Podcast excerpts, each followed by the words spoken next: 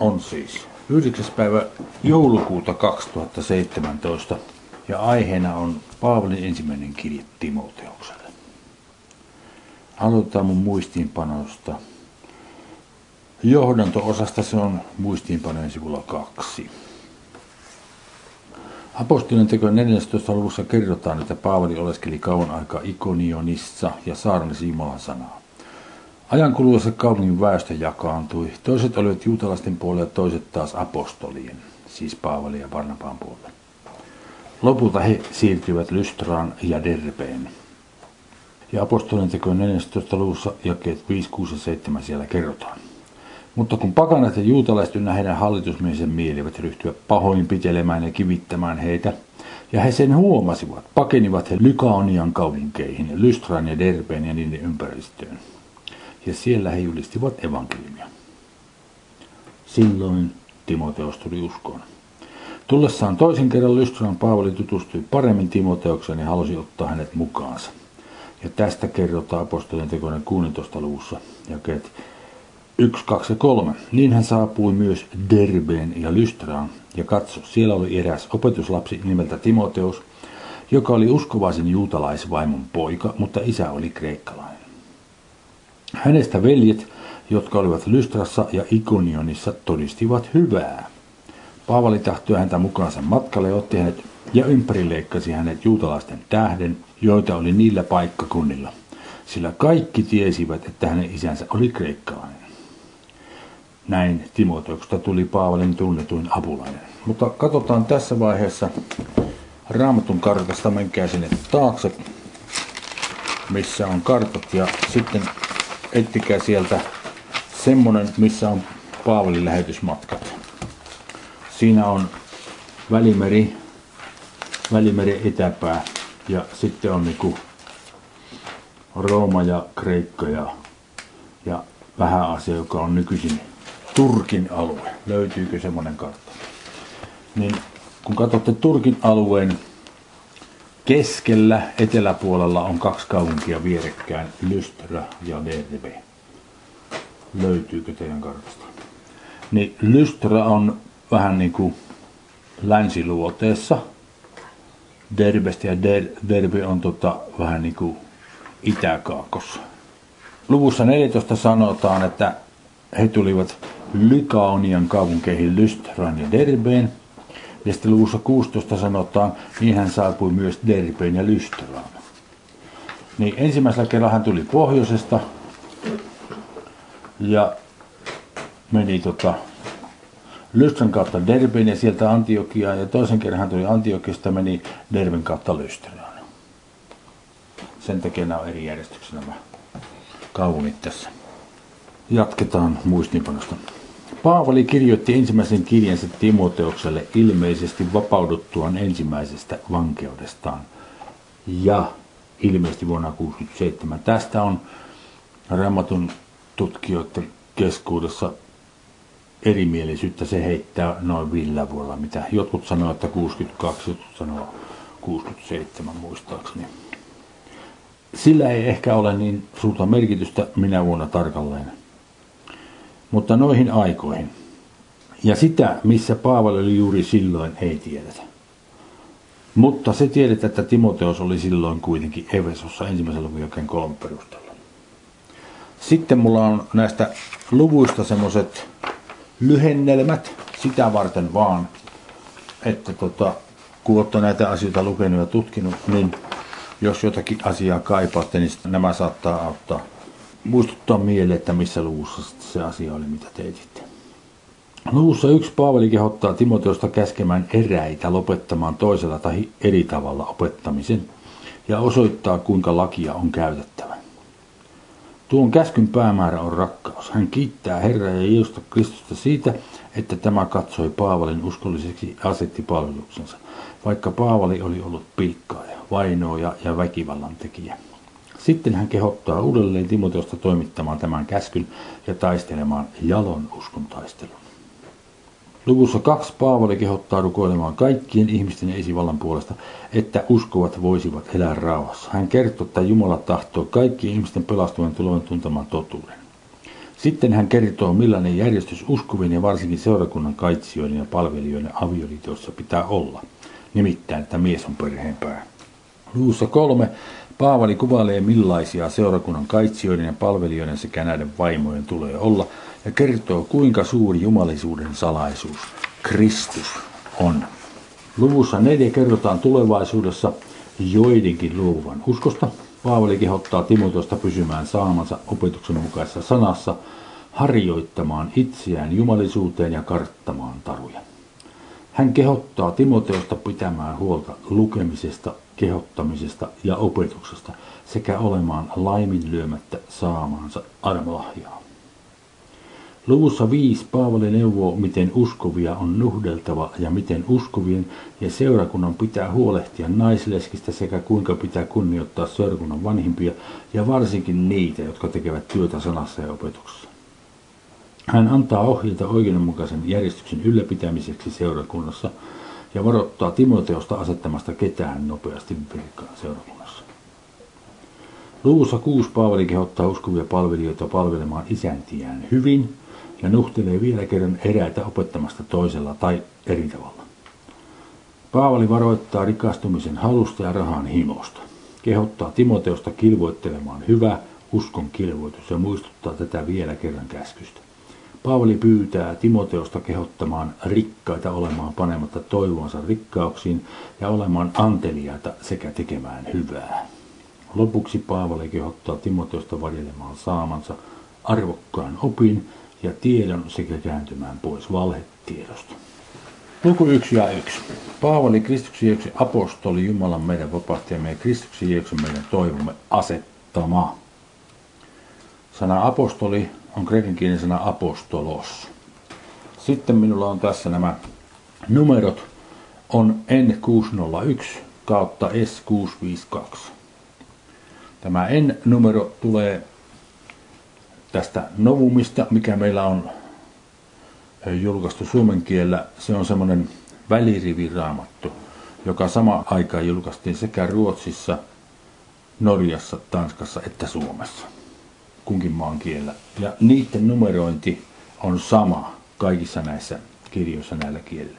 Ja sitten S652, se S edustaa James Strong nimistä miestä, joka on perustanut sen raamatun sanojen muuten tunnetun länsimaisen numeroinnin, jonka mukaan kaikki englanninkieliset tätä numerointia käyttävät kirjat, tutkimuskirjat on julkaistu, että tuon numeron perusteella löytyy sana äkimmin sekä sieltä sanasto-osasta ja sitten väliriviramattu on merkitty tuo numero sen sanan yhteyteen, että sen sieltä voi sitten, vaikka ei osaisi lukea kreikkaa tai hebreaa, niin näiden numeroiden avulla löytää nämä sanat sieltä.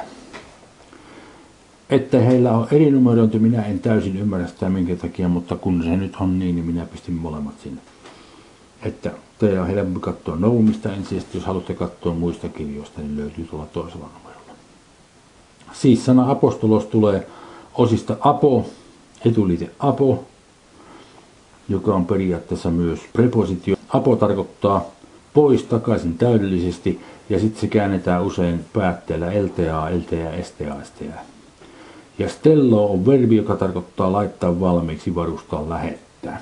Ja tämä on nyt sitten tämän novumin mukainen määritelmä. Sitten mä kirjoitin tähän, että apostoli tuo omalle sukupolvelleen uutta valoa, se ei välttämättä ole absoluuttisesti uutta valoa, mutta se on uutta sille sukupolvelle, jolle apostoli sen tuo. Ja apostoli on varustettu lähettäjänsä arvovallalla. Ja nyt katsotaan nämä paikat, jotka mulla oli tossa. Mennään ensin siihen Luukkaan paikkaan. Luukas 6 ja 13. Luukkaan evankeliumi 6. luku ja jae on 13. Siellä sanotaan, ja päivän tultua hän, itse asiassa luetaan ja 12kin vielä. Niin tapahtui niinä päivinä, että hän, Jeesus Kristus, lähti vuorelle rukoilemaan. Ja hän oli siellä kaiken yötä rukoillen Jumalaa. Ja 13. Ja päivän tultua hän kutsui tykönsä opetuslapsensa ja valitsi heistä 12, joille hän myös antoi apostolin nimen. Ensin rukoili koko yön, mitä varten? Että ymmärtää valita ne oikeat apostolit sieltä. Tai ne oikeat opetuslapset, jotka hän sitten nimesi apostoleiksi. Joille hän myös antoi apostolin nimen. No nyt tiedetään, millä tavalla he saivat sen nimen. Sitten mennään Matteuksen evankeliumiin ja katsotaan mitä muuta sen mukana tuli. Siellä luetaan ensin jakeet 1 ja 2. Matteuksen 10. luku. Ja 1. Ja hän kutsui tykönsä ne 12 opetuslastaan ja antoi heille vallan ajaa ulos saastaisia henkiä ja parantaa kaikkinaisia tauteja ja kaikkinaista raihinautta. Ja nämä ovat niiden 12 apostolin nimet. Sitten heidät luetellaan. Lukkassa kerrotti, että hän nimesi heidät apostoliksi ja tässä kerrotaan, ketkä he oli. Ja sitten jatketaan jakeesta 5. 5, 6, 7, 8, 9. Nämä 12 Jeesus lähetti ja käski heitä sanoen, älkää tienne viekö paganain luokse, älkääkä menkö mihinkään samarialaisten kaupunkiin, vaan menkää ennemmin Israelihuoneen kadonneiden lammasten tykö, ja missä kuljette, saarnatkaa ja sanokaa. Taivasten valtakunta on tullut lähelle. Parantakaa sairaita, herättäkää kuolleita, puhdistakaa pitallisia, ajakaa ulos riivaajia, lahjaksi olette saaneet, lahjaksi antakaa. Ja sitten tulee vielä muita yksityiskohtaisia ohjeita, mitä heidän tuossa tilanteessa ja niinä päivinä oli tarkoitus tehdä. Mutta yleisesti ottaen, kun ajatellaan, mitä olemme lukeneet, niin me opimme, että Jeesus lähetti heidät, antoi heille sanoman, antoi heille tehtävän, antoi heille vallan ja arvovallan toteuttaa sen tehtävän, ja he menivät. Ymmärrämmekö me suurin piirtein, mitä sana apostoli tarkoittaa? Mistä se tulisi ymmärrys? Me luettiin raamatusta asiayhteydessä, miten sitä sanaa on käytetty. Eikö totta? Siis tämä on, minkä takia nämä numerot on täällä. Että te ensisijaisesti voisitte löytää ne listat, niin kuin kohta mennään katsomaan tuossa Noumista, sielläkin on lista. Ne listat, miten näitä sanoja on käytetty. Ja katsoo jokikisen paikan, kun te olette jokikisen paikan katsoneet, että tiedätte, kuinka sitä sanaa raamatussa käytetään, ja sitten teillä on ymmärrys siitä sanasta. Ja kun te samalla rukoilette Jumalaa, että hän valaisee teidän ymmärrystä, niin te ette voi jäädä ymmärrystä vaille. Jumala avaa teidän ymmärryksen, te kirkkaasti ymmärrätte, mistä on kysymys. Sen takia mä oon näitä sanoja valinnut täällä ja pistänyt numeroita, kun mun mielestä ne sanat, valinnut, on mielenkiintoisia. No jos jonkun toisen mielestä saattaa joku toinen sana olla paljon mielenkiintoisempi, ihan hyvä. Käykää sitten katsomassa, missä sitä on käytetty ja tehkää omat sanatutkimukset, niin teidän ymmärryksenne kasvaa ja te opitte ne asiat, mitä te haluatte oppia raamatusta. Ja Jumala kasvattaa sitä ymmärrystä.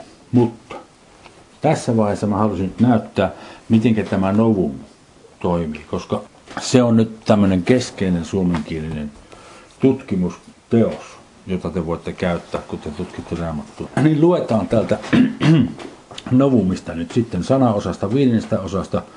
Numeron 601 alla on apostolos. Ja ensin siinä sanotaan, lähetetty, lähetti, lähettiläs, apostoli. Ja sitten siinä viitataan verbiin apostello, joka on numero 598. Sitten tulee kaikki ne kieliopilliset muodot, missä sitä on käytetty seitsemän kappaletta kaiken kaikkiaan. Sitten mun ymmärtääkseni tulee kaikki ne paikat myös, missä sitä on käytetty raamatussa. Erittäin hyvä. Sitten tulee ensimmäinen kappale. Täällä sanotaan, sana apostolos esiintyy Uudessa testamentissa noin 80 kertaa. Ja useimmiten se merkitsee Herran lähettämää ja valtuuttamaa henkilöä, jonka tehtävänä oli tehdä perustavaa työtä kristillisessä seurakunnassa. Piste. Olisi ihan hyvä periaatteessa ollut, kun olisi jättänyt tuohon. No entäs sitten? Jatketaan. Täällä kerrotaan. Tässä on jälleen melko vähän käytetty ja merkitykseltään kapea-alainen kreikan kielen sana, joka kuitenkin valittiin kristinuskon kannalta keskeisen käsitteen ilmaisijaksi. Uusi testamentillisen käsitteen apostolos ymmärtämiseen ei ole apua sanan normaalista merkityksestä kreikan kielessä, eikä sen merkityssisältöä voida johtaa myöskään mistään vastaavasta hebrean termistä. Hebrean kielessä ei tälle sanalle oikeastaan ole kunnollista vastinetta. Apostolos viittaa Jeesuksen itse perustamaan palvelutehtävään ja virkaan. Sitten on lainaus Lukkaan 13. Ja päivän tultua hän kutsui tykönsä opetuslapsensa ja valitsi heistä 12, jolle hän myös antoi apostolin nimen. Apostolos esiintyy tässä ilman sen tarkempaa selitystä sen sisällöstä. Sitten käsketään vertaamaan Matteuksen 10 2 ja Markuksen 6 30. On varmaa, ettei Jeesus itse käyttänyt sanaa apostolos. No miksi? Kun hän puhui arameaa. Tämä on kristinkirjan sana. Tästä voidaan päätellä, että alkukristillinen seurakunta, kenties apostolit itse, on valinnut tämän virkanimikkeen jouduttuaan kosketukseen kreikkaa puhuvan maailman kanssa. Tämän on täytynyt tapahtua hyvin varhain, sillä jo ensimmäisessä seurakunnassa Jerusalemissa oli kreikkaa puhuvia juutalaisia ja niin edelleen. Sitten tämä selitys jatkuu. Mä luin noin puoli palstaa tässä. Sitten se jatkuu koko tämän sivun, koko seuraavan sivun kaksi palstaa, koko sitä seuraavan sivun kaksi palstaa ja vielä puoli palstaa lopuksi. Haluatko, että luetaan kaikki? No entäs sitten, oliko sitä paljon apua, mitä mä luin täältä sen ensimmäisen kappaleen jälkeen? Auttuiko se ymmärtämään, mitä sana apostolos tarkoittaa? No ensinnäkin katsotaan, mitä sanotaan. Jeesus ei tuntenut sanaa apostolos. No ihan hyvä. Ei hän kirjoittanut kyllä tätä evankeliumeitakaan, eikä hän kirjoittanut myöskään tätä Paavalin kirjeitä. No, Paavali kun matkusti ympäri seutuja, esimerkiksi oli Korintossa, kreikan alueella, kirjoitti kirjeen. Mitä luultavimatusti hän kirjoitti se alun pitäenkin jo alamiksi kreikan kielellä. No kun hän kirjoitti ja käytti sanaa apostolos, niin mistähän se mahtoi oikein tulla se sana apostolos? Jumalan pyhästä hengestä siis he eivät ymmärrä, että tämä on Jumalan sana. Jumala on valinnut ne sanat, mitä siellä käytetään. No sitten kun sitä tutkitaan, niin täytyy katsoa raamatusta, kuinka sitä on käytetty. Niin sitten me ymmärrämme, mitä se tarkoittaa. No kun me katsottiin ensimmäiseksi raamatusta, niin eikö tullut teille aika selkeäksi, että mitä mä sanoin suurin piirtein niin on? Jonkun lähettämä, on tehtävä, on sanoma, on arvovalta. Tämä on mitä apostolos tarkoittaa. Joo. Ja me opimme sen raamatusta. Oliko vaikeaa? No, pitikö kauheasti tutkia kreikankielisiä tekstiä ymmärräkseen, mitä sanotaan, mitä sana apostolos tarkoittaa? Ei pitänyt. Ei tarvinnut. Ei tarvinnut lukea kuin raamatusta. Jos osaa lukea, niin riitti. Niin tämä on se pongo, että kun tehdään sanatehtäviä, katsotaan, miten sitä on käytetty raamatussa. Ja sitten se raamatun asiayhteys antaa sille merkityksen. Tätä kannattaa tehdä. Ja sitten jos sana on käytetty 20 kertaa tai useimmin, niin se on aika helppo. Itse kullekin, kuka tahansa rupeaa katsoa, niin varmasti ymmärrys kasvaa sillä tavalla. Sitten siellä näkee, jos sitä sanaa on käytetty eri asiayhteyksissä eri merkityksissä, ja se on tyypillistä kaikille kielille, ehkä enemmän kreikan kieli kuin suomen kieli, mutta näin on. Niin jos merkitys muuttuu, saattaa olla alun pitää varhaisemmassa vaiheessa yksi merkitys ja myöhemmin sitten vakiintuu joku toinen merkitys, senkin näkee sieltä. Eikä välttämättä tarvitse mennä vielä profaaneihin tai siis maallisen kirjallisuuden teksteihin. Mutta jos sana on käytetty yksi, kaksi tai kolme kertaa, silloin se on hankalampaa. Silloin täytyy tarkemmin ottaa sen sanan kielellisestä taustasta, semanttisesta taustasta selvää, jos sitä ei ole käytetty kuin yksi tai kaksi tai kolme kertaa raamatussa. Välttämättä ei löydy semmoista asiayhteyttä, josta sen kirkkaasti ilmenee, mitä sana tarkoittaa. Ja sitten varsinkin, jos on käytetty vain yhden ainoan kerran, niin silloin kannattaa olla tarkka. Ja on paljon semmoisia asioita, joista on tullut niin sanottu kristillinen oppi, perustuu yhteen ainoaan sanan käyttökertaan raamatussa, ja sitten ajateltu, se tarkoittaa tätä tai tuota. Ja kun ruvetaan tarkemmin tutkimaan, niin ei se tarkoita sitä ollenkaan, mitä on luultu. Joka tapauksessa nyt sana apostolista näette, miten se ymmärrys siitä syntyy. Seuraava sana, jonka mä merkkasin tänne, on asettama. kat epitakeen. Siis tulee prepositiosta kata ja epitakeen. Kat on lyhennetty kata. Sana tarkasti tarkoittaa määräyksen tai komennon mukaan kuin armeijassa. Paavali siis ei itse keksinyt ryhtyä apostoliksi. Ja kaksi Timoteokselle oikealle tai mieluummin aidolle. Timoteokselle aidolle pojallensa uskossa. Omistuspäätteellä NSA ei ole vastinetta tekstissä, mutta se ei varsinaisesti vaikuta asiaan mitenkään, koska me tiedämme, että silloin kun Paavali ensimmäisen kerran tuli sinne Lystra ja Derbe, niin silloin Timoteos tuli uskoon. Siis Paavalin opettajassa ja saarnatessa sanaa hänestä tuli uskova. Siitä on kysymys. Ja tämä sana pojallensa on teknon, se on substantiiviverbistä synnyttää, joka on tikto ja se tarkoittaa siis lapsi. Ja kolme. Niin kuin minä Makedoniaan lähtiessäni kehoitin sinua jäämään Efesoon, niin jää sinne. Käskeäksesi eräitä kavahtamaan, etteivät viertä oppeja opettaisi. Ensinnäkin nämä sanat niin jää sinne, jotka mä lisäsin siihen jakeeseen kolme. Ne on syytä lisätä tähän jakeen alussa olevan adverbin niin kuin vuoksi. Niin kuin on katos, ja se tarkoittaa niin kuin, sellainen kuin, sen mukaan kuin, kuinka, koska, novumin mukaan. Katsotaan tässä sivulla neljä, jakeen neljä lopussa mulla oli viimeiset sanat, niin kehoitan nytkin. Siis raamatun kääntäjät oli pistänyt sinne tämän vastaavan reaktion tuohon sanaan niin kuin tai katos. Tässä näkyy siis vähän niin kuin suomen kielen ja kreikan kielen välinen ero.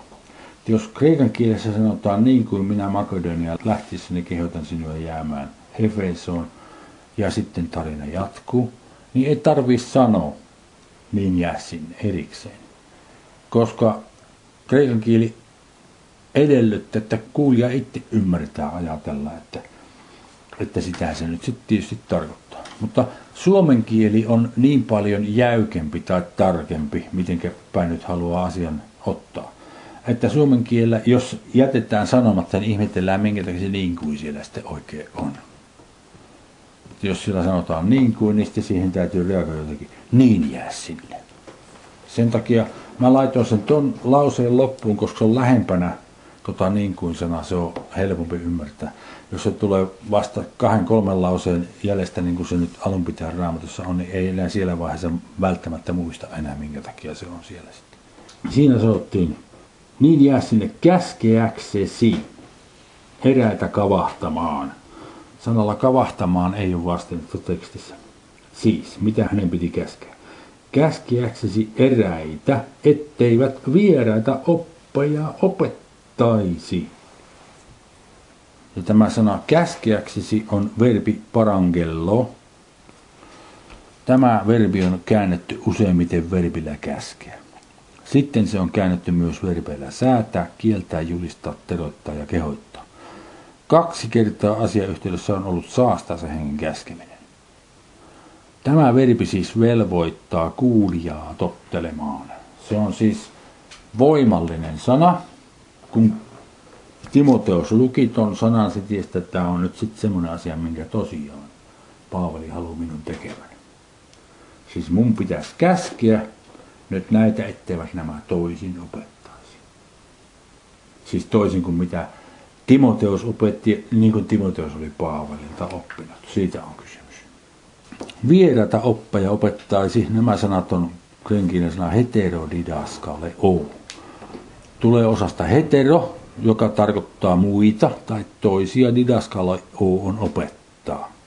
Eli se tarkoittaa opettaa toisin tai eri tavalla. Toisin tai eri tavalla kuin Timoteus tai toisin tai eri tavalla kuin Paavali. Sitä on käytetty Uudessa testamentissa kaksi kertaa. Tässä ja ensimmäisen Timoteuksen kuunnella kolme, joka on tässä. Siellä sanotaan, jos joku muuta oppia opettaa eikä pitäydy meidän Herramme Jeesuksen Kristuksen terveisiin sanoihin, eikä siihen oppiin, joka on jumalisuuden mukainen, sitten teksti jatkuu, hän on paisunut ylpeydestä eikä tiedä mitään. Me tulemme sinne myöhemmin tänä iltana. Sitten tulee ja neljä. Eivätkä puuttuisi taruihin ja loppumattomiin sukuluetteloihin, jotka pikemmin edistävät turhaa mietiskelyä kuin Jumalan armotaloutta. Tämä sana on oikonomia, tarkoittaa taloudenhoitoa. Joka perustuu uskoon, niin kehoitan nytkin. Sana taruihin on myytos.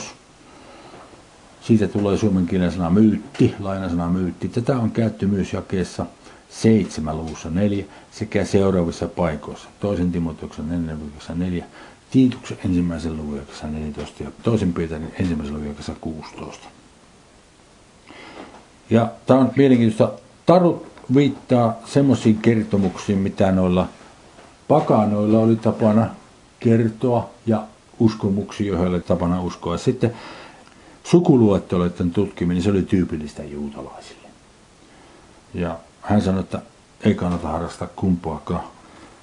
Sitten siellä sanotaan, jotka pikemminkin edistävät turhaa mietiskelyä en ihan oikeasti ymmärrä, minkä takia he käyttivät sanaa turhaa mietiskelyä, kun se ihan kirkkaasti tarkoittaa, tämä sana CT siis tarkoittaa riitakysymystä.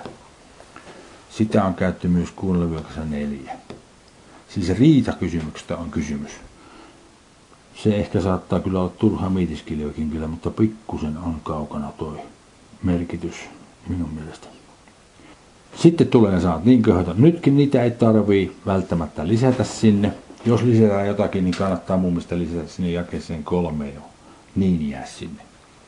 Koska niillä ei ole varsinaista vastinetta tekstissä. Ne on lisätty siis sen adverbin niin kuin katos vuoksi tähän. Sitten nämä sanat Jumalan armotaloutta, se oikonomia tarkoittaa taloudenhoitoa. Sitten sanotaan, joka perustuu uskoon. Sanalla perustuu tai sanoilla joka perustuu, ei ole vastinta tekstissä. Niin mä kääntäisin itse asiassa tämä jakeen neljä tällä tavalla. Luetaan kolme. Niin kuin minä Makedonian lähtisin, niin kehoitin sinua jäämään Efesoon, niin jää sinne. Käskeäksesi eräitä, etteivät vierata oppaja opettaisi, eivätkä puuttuisi taruihin ja lopuanttomiin sukuluetteloihin, jotka pikemmin tuottavat riitakysymyksiä kuin Jumalan talouden hoitoa uskossa. Sitten se on aika kirkas ymmärtää. Ja viisi. Mutta käskyn päämäärä on rakkaus, joka tulee puhtaasta sydämestä ja hyvästä omasta tunnosta ja vilpittömästä uskosta. Käskyn, se on parangelia.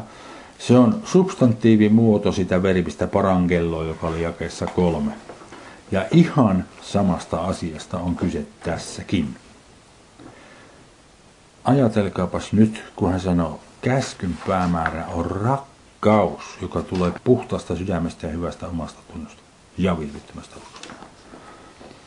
Tämän käskyn, jonka hän antoi Timoteukselle, että hän toimittaisi ja pitäisi huolta siitä, että ne ei opeta eri tavalla kuin Paavali. Ajatelkaapas nyt, millainen vastuu Timoteuksella oli. Ei ollut pelkästään vastuu kertoo ihmistä kaikki on hyvin, kun uskokaa Jumalaa. Hän vapahtaa teille, hän pelastaa teille kaiken. Mutta jos opetettiin väärin, hänen piti mennä sanomaan, että tämä ei ole näin. Tällä tavalla alkuperäinen opetus. No, sama tilanne meillä nyt. Jos opetetaan, että Jeesus Kristus on Jumala, joka loi taivaan ja maan, niin se täytyy korjata. Ei ole, vaan Jeesus Kristus Jumalan poika. Hän on erittäin korkeassa asemassa kyllä nyt, mutta hän siitä huolimatta ei ole se Jumala, joka loi taivaan ja maan. Se on nimittäin hänen isänsä, joka loi taivaan ja maan. No sitten jos opetetaan, että kuolleet elää tällä hetkellä, se on ihan sama juttu. Kuolleet on kuollut, kuolleita kuin kivi. Sen takia ei ole ongelmaa, kun ihmiset sairastuu ja ne kuolee. Ja Jumala on järjestänyt sen ratkaisu kuolleesta herättämisen. Siis mihinkä tarvitaan kuolleesta herättämistä, jos kuolleet kerta elävät, kun ne eivät kerta elä. Sen takia tarvitaan.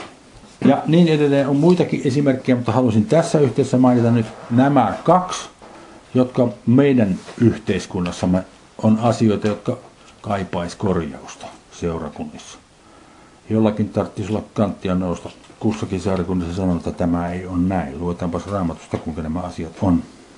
Sitten sana vilpittömästä on anypokritos, Tämä on adjektiivi, joka tulee kielteestä etuliitteestä a ja verbistä hypokrinomai, joka tarkoittaa teeskennellä. Se tarkoittaa siis teeskentelemätön. Siis puhutaan teeskentelemättömästä uskosta. No kaiken järjen mukaan tässä oli semmoista uskoa, joka oli teeskenneltyä. Täsmälleen sama sana tulee samassa asiayhteydessä, siis uskon kanssa esiintyy toisen Timoteuksen ensimmäisen luvun ja kesä 5. Ja 6.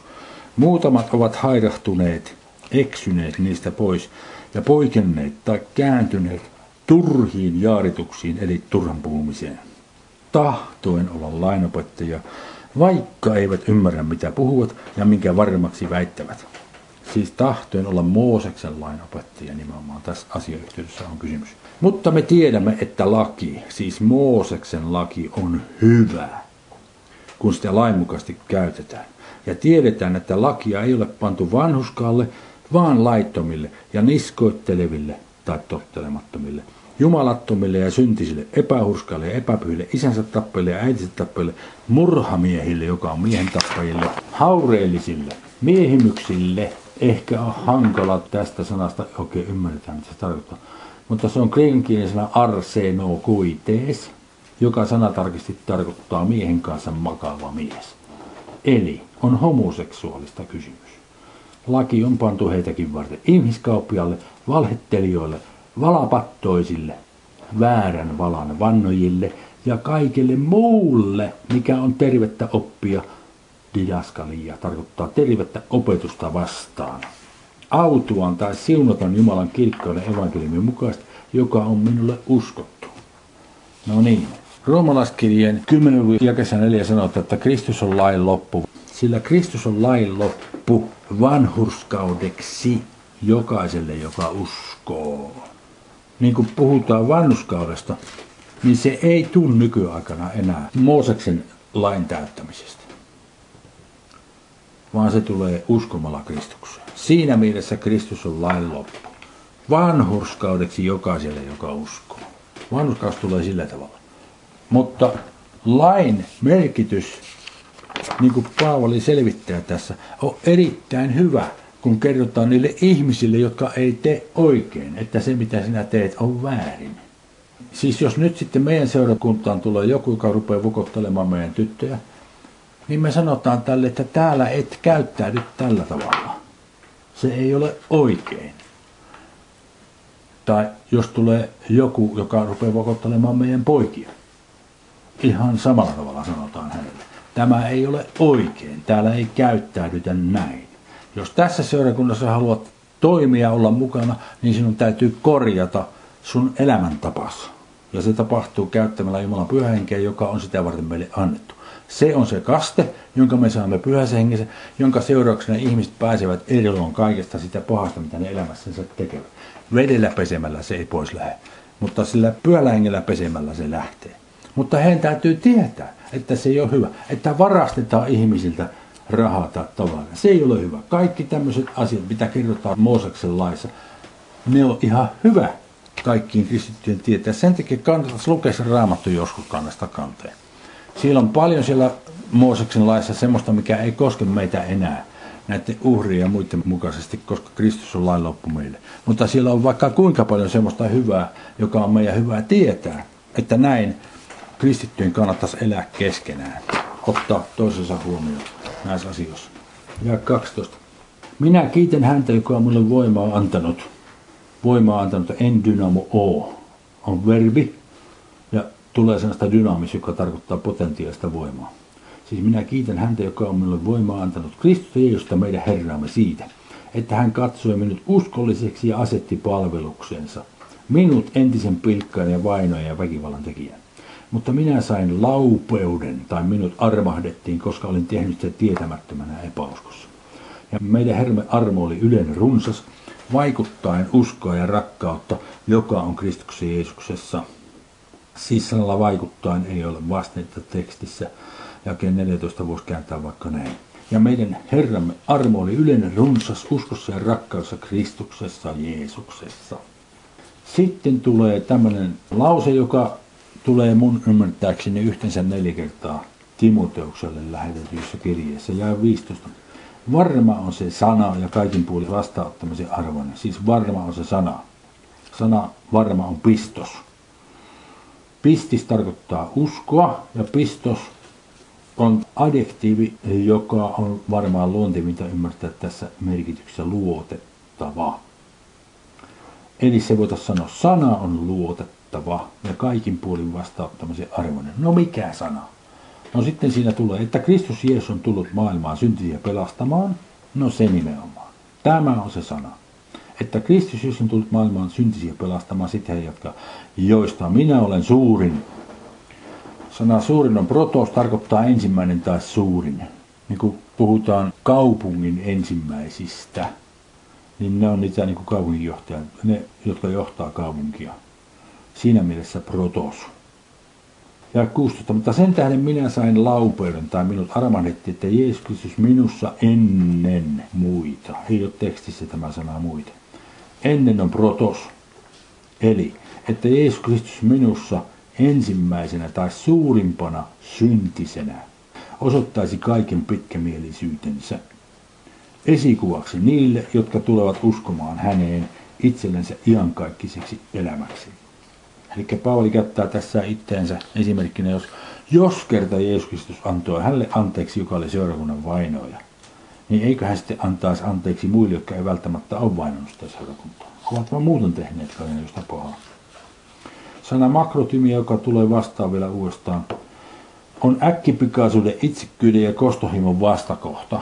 Eli anteeksi antavaisuus, lempeys siinä mielessä. Usein mainitaan Jumalan ominaisuutena, Jeesuksen Kristuksen ominaisuutena, mutta myös Paavali käyttää itsestään tätä ja toivoo, että Timoteuksella olisi tämä myös. Ja 17. Mutta iankaikkiselle kuninkaalle, katoamattomalle, näkymättömälle, ainoalle Jumalalle, kunnia ja kirkkaus aina iankaikkisesti. Aamen. Tämän käskyn edelleenkin parangeelia, velvoittavan käskyn, minä annan sinun toimitettavaksi, poikani, tässä on taas Teknon lapseni Timoteos, aikaisempien sinusta lausuttujen ennustusten tai profeetioiden mukaisesti, että niiden nojalla taistelisit jalon taistelun. Ja 19. Säilyttäen uskon ja hyvän oman tunnon, jonka eräät ovat hyljenneet ja uskossaan haaksikkoon joutuneet. Siis säilyttäen uskon ja hyvän oman tunnon. Tämä on ensimmäinen kerta, kun Paavali aika suoraan tavalla tai toisella kehottaa Timoteosta säilyttämään sen, minkä hän on oppinut Paavalilta. Niitä tulee niitä kertoja yhteensä seitsemän kertaa. Ja sitten on paljon semmoisia paikkoja lisää vielä varmaan toista kymmentä pitkälti, joissa epäsuorasti voidaan saada. Voidaan lukea sitä rivien välistä. Hän tarkoittaa taas sitä, että koitapas nyt Timoteos pitäytyä kaikessa siinä, minkä sä oot minulta oppinut. Siihen tullaan niin monta kertaa myöhemmin, että me joka kerta voidaan uudestaan harkita sitä. Mutta jos harkitaan nyt meidän itsemme kannalta, me ollaan ikään kuin Timoteoksen asemassa, kun me luetaan tätä. Että meillä on etuoikeus lukea sitä, se on erittäin hieno juttu. No nyt täällä ei kerrota kaikkia niitä asioita, mitä Paavali on opettanut Timoteokselle. Timoteus ei itse myöskään kerro, mitä hän on Paavalta oppinut. Ainut keino, miten me voimme samastua Timoteokseen, on tutkimalla niitä muita kirjeitä, mitä Paavalta on tullut, kaikki ne seurakuntakirjeet esimerkiksi joiden perusteella me tiedetään, mitä hän on opettanut yleensä. Niiden on täytynyt olla niitä asioita, mitä hän on opettanut Timoteokselle myös. No sitten jos me haluamme noudattaa tätä hänen kehotustaan, pysyä siinä, mitä hän on opettanut, niin sitten me on syytä tutkia niitä Paavalin kirjeitä. Eli lukea niitä raamatusta ja ottaa selvää, että ymmärtäisimme, miten se käsketään meitä tekemään ja niin edelleen. Eikö totta? Siis, säilyttäen uskon ja hyvän oman tunnon, jonka yreät ovat hyljänneet ja uskossaan haaksikkoon joutuneet. Niitä, jotka ovat tällä tavalla tehneet, ovat Hymeneus ja Alexander, jotka minä olen antanut saatana haltuun kuritettaviksi, etteivät enää pilkkaisi. No toinen paikka raamatussa, missä sitä samaa saatanan haltuun antamista on käytetty, ensimmäisen korintolaskirjeen viides luku. Mennäpäs katsomaan sieltä. Ensimmäisen korintolaskirjeen viides luku, Luotaan viisi ensimmäistä jaetta. Yleensä kuuluu, että teidän keskuudessanne harjoitetaan haureutta, jopa semmoista haureutta, jota ei ole pakanainkaan keskuudessa, että eräskin pitää isänsä vaimoa. ja te olette paisuneet pöyhkeeksi, eikö teidän pikemminkin olisi pitänyt tulla murheelliseksi, että se, joka on tuommoisen teon tehnyt, poistettaisiin teidän keskuudestanne. Sillä minä, joka tosin ruumellisesti olen poissa, mutta hengessä kuitenkin läsnä, olen jo niin kuin läsnä olen puolestani päättänyt, että se, joka tuommoisen teo on tehnyt, sitten kuin olemme te ja minun henkeni ynnä meidän Herramme Jeesuksen voima tulleet yhteen, Herran Jeesuksen nimessä hyljettävä saatana haltuun lihan turmioksi, että hänen henkensä pelastuisi Herran päivänä. No, asiayhteydessä jakeen kaksi lopussa sanotaan, poistettaisiin teidän keskuudestanne. Kirkkaasti annetaan ymmärrys siihen, mitä se tarkoittaa, että joku hyljetään saatana haltuun. No, hänet suljetaan seurakuntayhteyden ulkopuolelle. Joku on seurakuntayhteydessä, hän tulee kokouksiin, hänen puolestaan rukoillaan, jos hän on sairas, hänelle välittää parantumista ja niin edelleen niin sanotaan, että et tuu tänne, tästä et pääse enää nauttimaan, koska sä oot tehnyt niin paljon tekoja. Ja kun mennään jälkeen se yksi ja sanotaan, että teidän keskuudessanne harjoitetaan haureutta, jopa semmoista haureutta, jota ei ole pakanainkaan keskuudessa. Että eräskin pitää isänsä vaimoa. Ja sitten on kaksi paikkaa. Kolmas Mooseksen kirja minun raamatussa 18 lukuja 8 ja viides Mooseksen kirja 27 lukuja 20. Siellä on semmoisia paikkoja, joissa sanotaan, että näin ei tarvitsisi niinku käyttäytyä. Suoraan viittaus Mooseksen lakiin. Hän vetoaa Mooseksen lakiin noin, ei pitäisi käyttäytyä. Niin miten te nyt tolleen käyttäydytte? Miten hän voi vedota tähän? Hänen on täytynyt opettaa heille, esimerkiksi Korintossa, mitä Mooseksen laissa sanotaan tämmöisistä asioista. Kuinka perheessä käyttäytytään ja niin edelleen. Että pidetäänkö sitä isänvaimoa vai ei ja niin edelleen. Hän on opettanut nämä kaikki asiat. Välttämättä kaikki vanhan testamentin käskyt ja kehotukset kaikennäköisistä uhreista ja niin edelleen ei koske meitä enää, eikö totta? Mutta kymmenen käskyä ja miten siellä kerrotaan, että ihmisten tarvitsisi hyvässä sovussa elää keskenään, niin ne koskee meitä. Joku rikkoo niitä säännöksiä, niin on sanottava, että tämä ei ole hyvä älä tule tänne meidän seurakuntaan tekemään noin. Pitää olla siis seurakunnan johtajalla kanttia sanoa tämmöisiä asioita tarvittaessa. No nyt sitten kun ajatellaan, on erilaisia seurakuntia, joissa erilaisista syistä käyttäydytään näin, että ihmisiä suljetaan seurakuntayhteyden ulkopuolelle. Ei kannata ehkä mennä pitemmälle yksityiskohtiin, mutta siis ymmärrät, että isänsä vaimon pitäminen on aika raskauttava juttu jo. Se on aika paha juttu. No siihen verrattavia asioita, semmoisessa kategoriassa puhutaan, kun joku pannaan seurakunnan ulkopuolelle. Ei totta. Nyt minulla on semmoinen olo, että pidetään pieni paussi.